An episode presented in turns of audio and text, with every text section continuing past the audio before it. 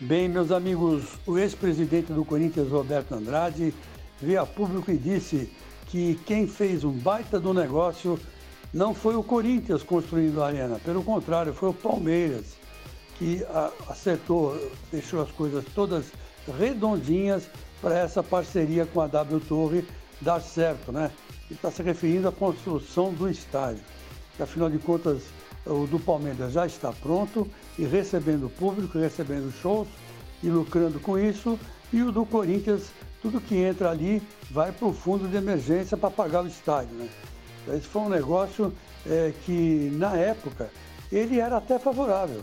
Não sei porque veio, o meia, deve ter feito a meia-culpa, né? e meia-culpa, minha máxima culpa, e resolveu elogiar o esquema do Palmeiras e, com isso, questionar o do Corinthians.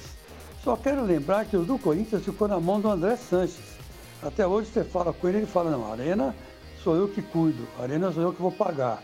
Então, então eu não entendo se ele vai pagar com o dinheiro do clube ou vai pagar com o dinheiro dele, né? Até agora, evidentemente que não deve ser com o dinheiro dele, então ele está apostando num pagamento ou está esperando um milagre para que a coisa se resolva, né?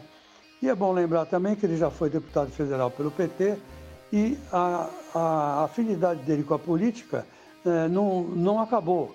É, vai ser praticamente eterna, porque o deputado federal em Brasília tem muito poder, né? E aí, com o tempo, a gente vai descobrindo o que ele fez ou deixou de fazer.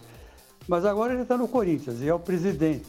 E é o cara que é o porta-voz da torcida também, né? Então ele é obrigado a acertar também as contas do Corinthians. Agora, o senhor Roberto Andrade está dando aí de Madalena arrependida, mas também ficou do lado do Andrés quando ele não apresentou um documento sequer da construção do estádio, quando o estádio estava sendo erguido, ainda estava nos alicerces. Né? Ele não passou, de jeito nenhum, endereço, telefone, RG e CPF de quem ele estava negociando. Então o Corinthians paga não por ser grande, ele paga porque tem dirigentes com cabeça de azeitona. Né? Fazer o quê? E tenho dito.